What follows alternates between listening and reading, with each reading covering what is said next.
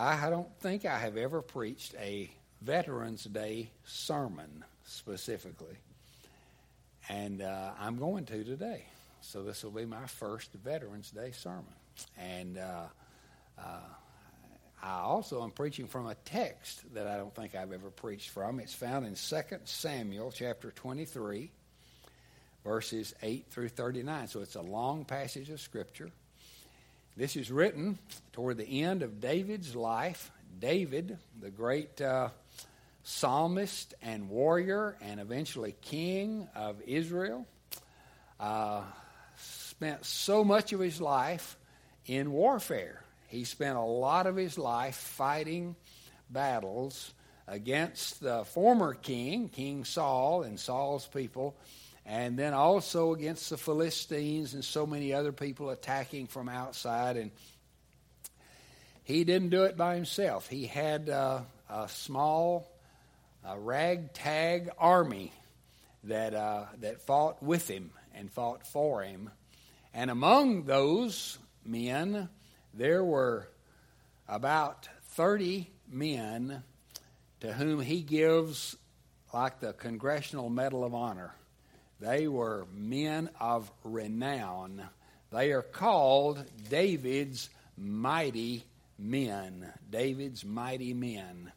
There are really about 37 of them that are listed. A few more listed over in in uh, Chronicles, but uh, but I want us to think about these men. Now, I'll, I'll have trouble pronouncing some of their names, and uh, but you, it won't matter to you because you couldn't pronounce them probably either. So we'll just try and take a stab at them. And and uh, but here's my goal today.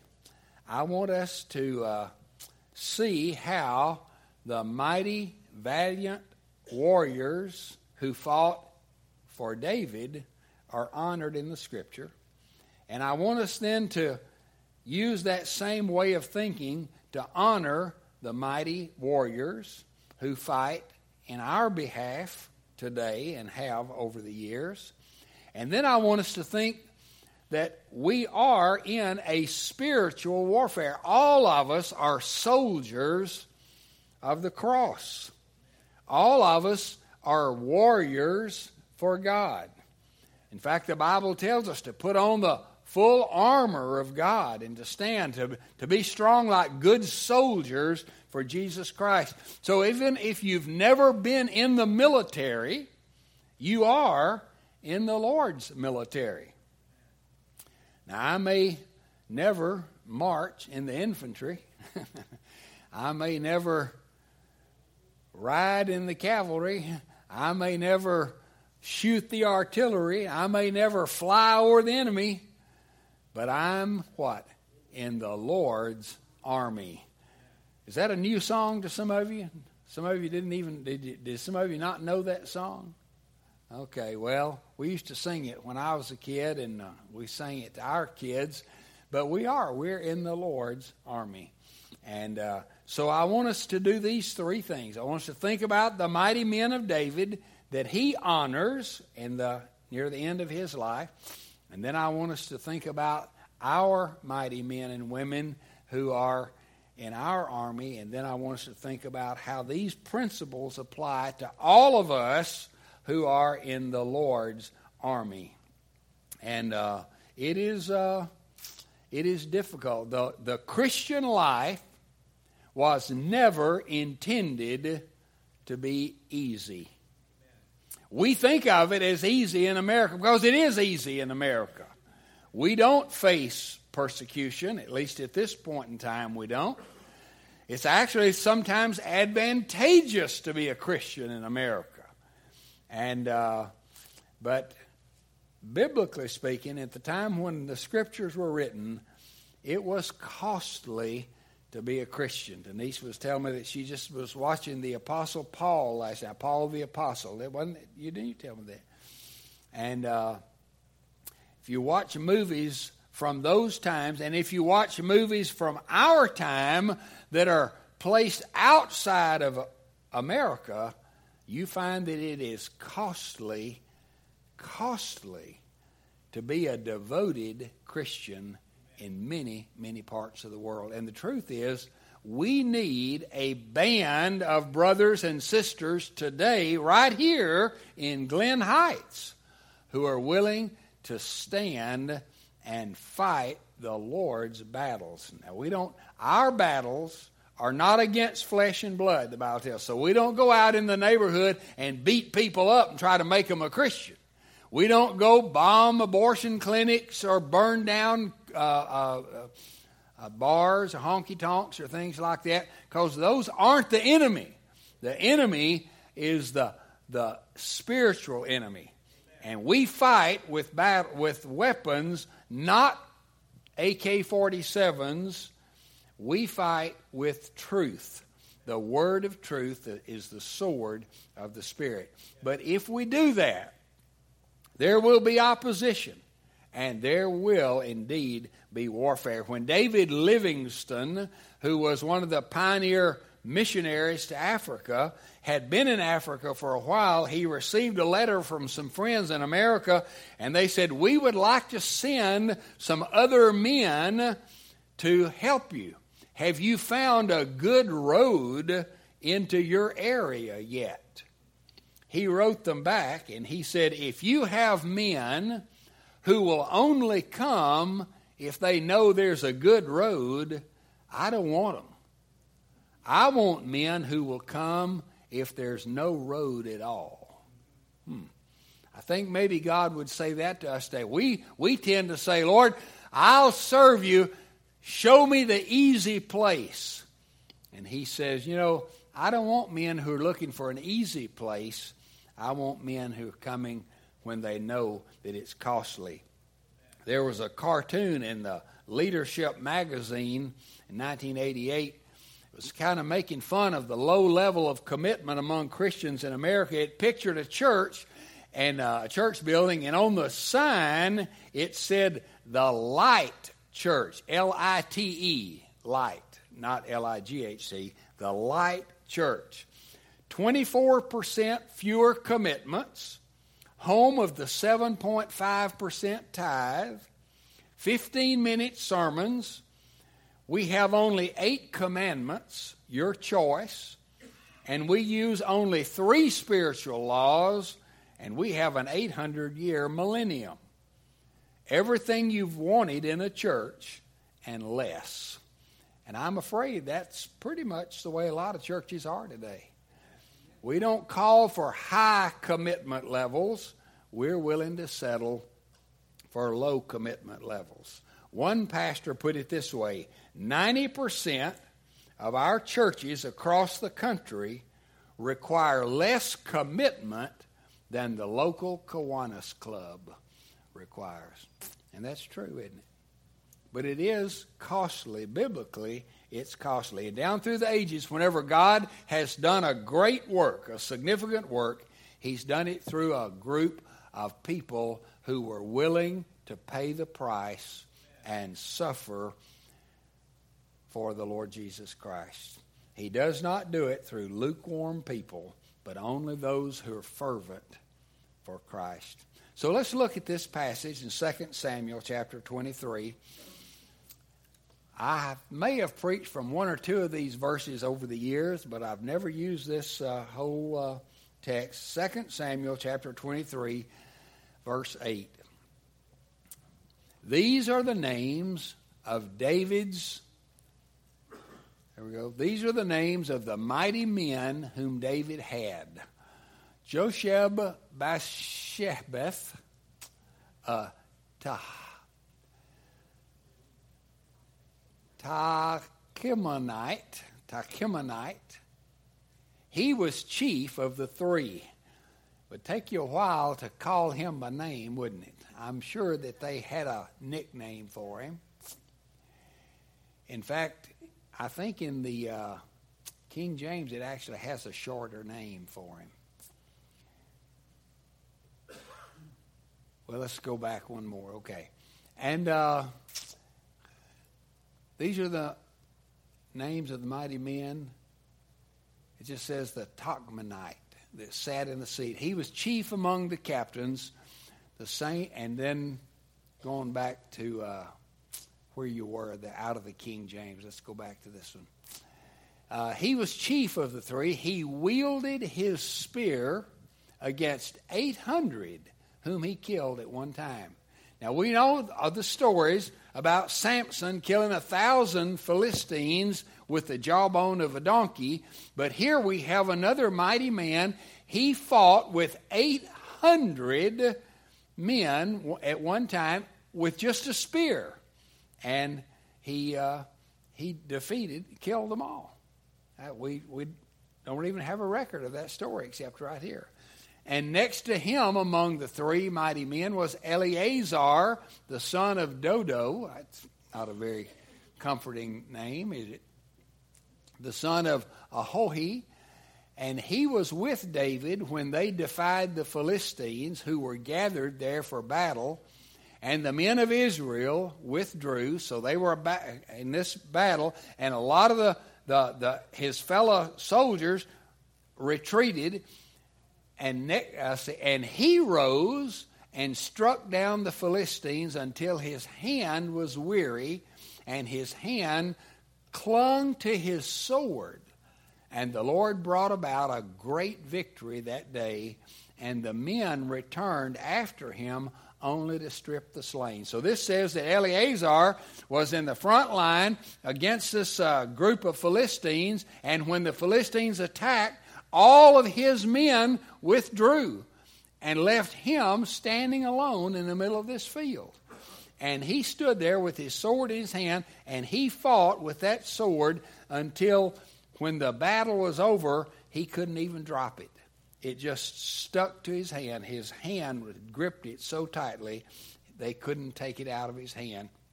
And after he had defeated all the enemy, all the other soldiers came back to gather the spoils. That's pretty amazing, isn't it? Uh, let's see. And next to him was Shammah, the son of Agee, the Hararite. The Philistines gathered together at Lehi, where there was a plot of ground full of lentils. And the men fled from the Philistines. But he took his stand in the midst of the plot and defended it and struck down the Philistines and the Lord worked a great victory. This is another example. This is again, a lot of the people withdrew, but he stood his ground. Shammah was his name. And three of the thirty chief men went down and came about harvest time to David at the cave of Adullam. And when a band of the Philistines was encamped in the valley of Rephaim, and David was then in the stronghold, and the garrison of the Philistines was then at Bethlehem. So you get the idea the Philistines are encamped in Bethlehem, which was David's hometown, and David had grown up in Bethlehem, and David said longingly, Oh, that someone would give me water to drink from the well of Bethlehem that is by the gate. He looked and he could see across the way the well that he drank from as a boy, and he said, Man, what I wouldn't give for a drink of water from, from that well. Then the three mighty men broke through the camp of the Philistines, and they drew water out of the well of Bethlehem that was by the gate, and they carried and brought it to David, but he would not drink of it. He poured it out to the Lord. Now, this didn't mean he wasn't grateful, but we're told over in the Chronicles that he said, this, These men risked their life to bring me this water, and I offer it not selfishly, I'm not going to drink it. I'm going to offer it as a sacrifice to the Lord. But these three mighty men, that'd make a great movie, wouldn't it? You could see Mel Gibson making a movie out of this, you know. These three guys, they hear David say, Ooh, I sure would like to have a drink from the well over there. They punch each other and say, Let's go get him a drink. And they uh, grab their swords and they go down, whip everybody along the way, draw some water out, bring it back to David. All right. He said, Far be it from me, O Lord, that I should do this. Shall I drink the blood of the men who went at the risk of their lives? Therefore, he would not drink it. These things the three mighty men did. These were the, these were the heroes. And Abishai, the brother of Joab, the son of Zeruiah, was chief of the thirty. He wielded his spear against 300 men, and he killed them, and he won a name beside the three. He wasn't one of the three, but he He was ranked up there pretty high. He was the most renowned of the 30 and became their commander, but he did not attain to the three. And Benaiah, I like Benaiah. This is one that I think I have preached on this one before. The son of Jehoiada was a valiant man of Kabzeel, a doer of great deeds. He struck down two Ariels, that's two warriors, two giants actually of Moab. He also went down and struck down a lion in a pit on a day when snow had fallen. There's a book, a popular book that was written a few years ago called uh, uh, uh, Killing a Lion in a Pit on a Snowy Day. And, uh, and he struck down an Egyptian, a handsome man. The Egyptian had a spear in his hand, but Benaiah went down to him with just a staff, and he snatched the spear out of the Egyptian's hand and killed him with his own spear. It's kind of a bloody chapter here, by the way. It's not, not very pleasant. These things did Benaiah, the son of Jehoiada, and he won a name beside the three mighty men. He was renowned among the thirty, but he did not attain to the three, and David set him over his bodyguard. So Benaiah was David's bodyguard. Asahel, the brother of Joab, was one of the thirty. Elhanan, the son of Dodo of Bethlehem, Shammah of Elka, uh, Elika of Harod, Helez the Palatite, Ira the son of Ikkesh of Tekoa, Abiezer of Anathoth, Mebunnai the Hushathite, Zalmon the Ahohite. What? Ahohite, Ahohite, Maharai of Netophaha. you ever read the Hebrew phone book? Heleb, the son of ba- Baanah of Netophaha. Ittai, the son of Ribai, Ribai of Gibeah of the people of Benjamin. Benaiah of Pirathon, Hiddai of the brooks of Gosh. Oh, by the way, a lot of these names, a lot of the places they're from, were considered really, really backwater hick towns in that day. I've looked up some of them, and they were just no no place places. Abi Albon, the Arbathite, Azmaveth of Baharim, Eliba, the, and the sons of Jeshem, Jonathan, Shammah, the Harahite, Ahiam, the son of Sharar, the Harahite. You know why I've never preached on this passage before? You beginning to get the son of Abishai, the Maacah, of Maacah, Eliam, the son of Ahithophel of Gilo, Hezro of Carmel, Paarai the Arbite, Igal, the son of Nathan of Zobah, Bani the Gadite, Zelek the Ammonite,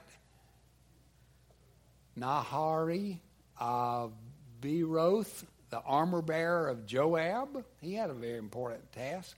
The son of Zeruiah.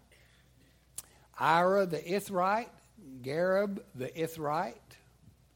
They may have been brothers. Uriah the Hittite, 37 in all. Uriah, of course, was the husband of Bathsheba. And that's all. Whew. That's probably not what you normally, yeah, there, there you go, thank you. That's probably not what you normally read for your devotionals at night. But I think it's important to note that even in David's day, there were men who were recognized for their faithful, valiant service to David. Now, let me just tell you what the church needs today. This church needs today mighty men and women who are attracted to the person of Christ. You know what made these men great men? They loved David. They had come to David, and the Bible tells us that they were men who were in debt. They were men who were discouraged. They were men who, uh, who really needed a leader, and they trusted and loved David. David did not conscript them into service, they all volunteered. And, uh, and they loved David. The very fact that they would risk their life to go bring him a drink of water lets us know that it was that they had a deep love for David. They were attracted to David and they were attracted to David's cause. Look at the men that were attracted to David. Well, I've already read all their names. Let me just say they were men from difficult backgrounds. The Bible tells us in 1 Samuel 22 2 that these were discontented, in debt, and distressed men. Do you know when we come to Jesus, we come in debt? We have a debt we can't pay. We come distressed. We are without peace and hope. And we put our trust in Him, and He wins our heart. Look what he says. David said, And everyone who was in distress, everyone who was in debt, everyone who was bitter in soul gathered to David. And he became captain over them, and there were with him about 400 men. Let's look at who they were attracted to. They were attracted to a man who had been rejected. Let me tell you something. If you love Jesus, you are loving a man that most of the world does not love. You can talk about God in a generic sense, and people will tolerate that. But when you start talking about Jesus, you're going to have a reaction to that. People say that they're asked sometimes to pray at a school event or a ball game, and they're instructed now you you can pray to God, but do not mention the name of Jesus. I've personally never been told that because every time I pray at a ball game, I always pray in Jesus' name, and I usually go ahead and preach the gospel in my prayer as well. But uh, but today, in many places, the name of Jesus will get you in trouble. So we need men who are committed to our David, Jesus, and who are committed to his cause. But I want you to see the kind of commitment that they had. And my, I've taken so much time reading all the names, I'm about run out of time. It's a commitment that overcomes the odds with faith in God. As I read through that long list, it said, and the Lord gave victory, and the Lord gave victory, and the Lord gave victory. And I want you to know we don't ever actually win victories in our name. God gives us victories in His name. And we can stand just like these men that stood against 800 men in the lentil field and his hand clave to his sword. You say, wow, wasn't he something? But he said, and the Lord gave a great victory that day. Now, we may be strong and do exploits, but God gets all the glory. He's the one that wins the victory. Now, I tell you, the odds are against us today as Christians. The world is against us today as Christians. The devil is against us today as Christians. But if God is for us, who can stand against us? Amen. And then it's a commitment that endures, endures exhaustion. Eleazar, that we looked at in verse 10, said he fought until he couldn't even open his hand. He must have been exhausted. I tried to picture this last night as I was thinking about this, how that he must have thought, how many more? How many more? And he just kept on winning victory after victory after victory. And finally, totally exhausted, so tired that he couldn't even drop his sword. But that's what we need today is people who will keep on keeping on. People ask me sometimes, have you ever gotten tired of the ministry? And I said, no, I've never gotten tired of the ministry. But, Brother John, I've gotten tired in the ministry a few times. There's the difference. I've gotten tired in the ministry. In the back in the 60s and 70s, when I was just a very, very young preacher, having to fight the fight for civil rights and for racial equality, and to fight against people in Tennessee and Mississippi, where the hatred was so strong and the prejudice was so strong and the opposition to the message of love and grace was so strong. There were lots of times I got really, really tired in the battle, but I never got tired of the battle. And uh, I pastored a church in Halls, Tennessee, and a liquor referendum came up, and uh, they were going to be voting on allowing liquor to be sold there in our town. And I was against it. And I fought against it. And then I found out that I had men in my church who were pushing it. And even a couple of deacons in my church who were who were strongly in favor of the referendum because it would bring more tax revenue into the town or something. And it got pretty nasty from time to time and the battle raged. And there were times I got really tired in the battle. But by the way, the Lord did give victory, and I'm thankful for that. And uh, at least at that time. So you can count on being tired if you commit yourself to serve Christ. It's not going to be easy. The battle is not easy. But most battles aren't easy, are they? It wouldn't be a battle if it was easy. It would be, what, a cakewalk or something like that. But these people battled even though they were exhausted. And then it requires a commitment that goes against the crowd. I think about these two men that were mentioned, and they began to fight, and all of a sudden they look around for their companions, and there's nobody there but them and everybody has turned and run away. And there will be times in your Christian life where you will be asked to stand, and you'll think there are others standing with you. But you'll look around and you'll find you're the only one standing. But you stand. And you stand even if you have to stand alone. And then it's a commitment that requires taking the initiative. I think about Benaiah, who went down into that pit on a snowy day and killed a lion. Now, why is that even mentioned in the Bible? You think, well, for one thing, that just became a famous story. Everybody said, You remember that day that there was that lion down in that valley, down in that pit?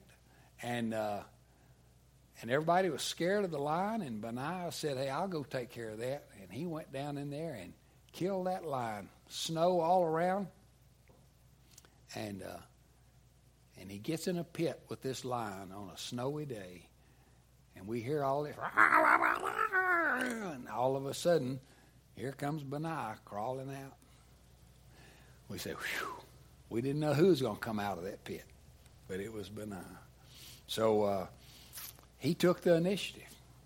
And sometimes it requires us to uh, take the initiative. What's the biggest uh, problem in America's church today? Well, there's lots of them. I don't know whether it's the biggest one or not, but one of them is just passivity. Just particularly among men. Chuck Swindoll said, passive men is the biggest problem in America's church today men that depend on their wives to be the leader spiritually in the home.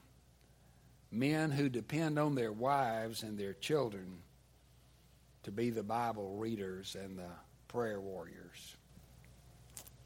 He said, What we need today is men who will put on their armor, get on their knees, lead their families, and be the warrior who leads in the battle.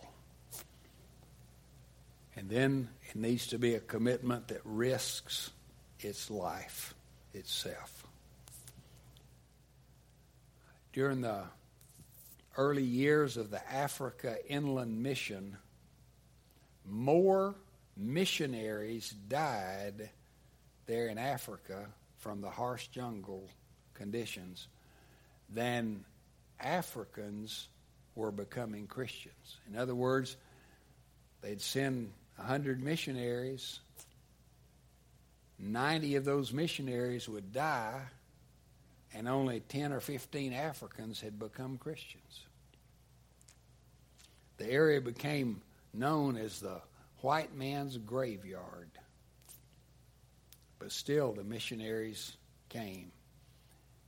And they came packing their belongings in coffins. They brought their coffins with them because they anticipated that many of them would die. And the Africans were amazed at this determination.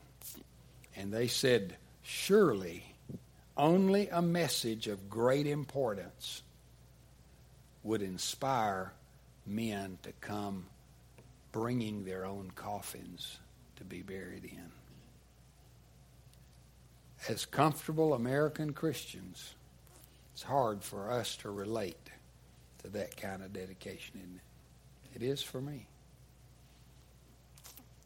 And uh, I look back over 55, 56 years of ministry, and any tales that I would tell of persecution or abuse or criticism or rejection would be embarrassing to tell in contrast to what most Christians in most places are facing every day of their life.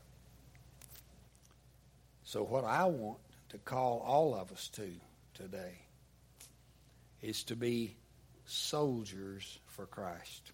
In the same way that we honor our veterans today for their service to our country, I want us all to be veterans in service for our King. And it'll require commitment, a consistency, a sacrifice, a willingness even to die if necessary.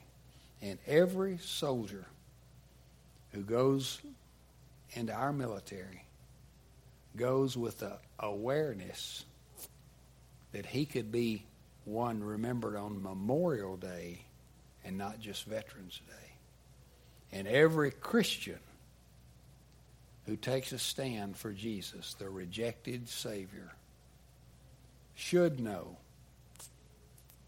that it could cost us and should cost us our life to serve Him. So, where do we start? I think we start by saying, I don't want to be passive. I don't want to be lukewarm. I don't want to be average. I want to step up and be one willing to lay down my life for the gospel and for my Savior. Let's pray. Heavenly Father, I pray that you will overcome the worldliness and the laziness, the fearfulness that we face in our generation and in our part of the culture. And help us to be motivated by these mighty men of David and realize that Christ also needs and wants mighty men and women who will stand forth, even if they have to stand alone, and they will fight even to the death in order that Christ might be made known. And I pray that you'll help us to be some of those mighty men and women. In Jesus' name, amen.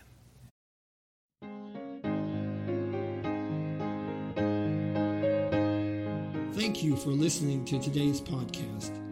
We invite you to like us on Facebook or visit our website www.bearcreekbaptist.org. If you're not a member of another church, we would like to invite you to join us in person and get to know us and let us get to know you.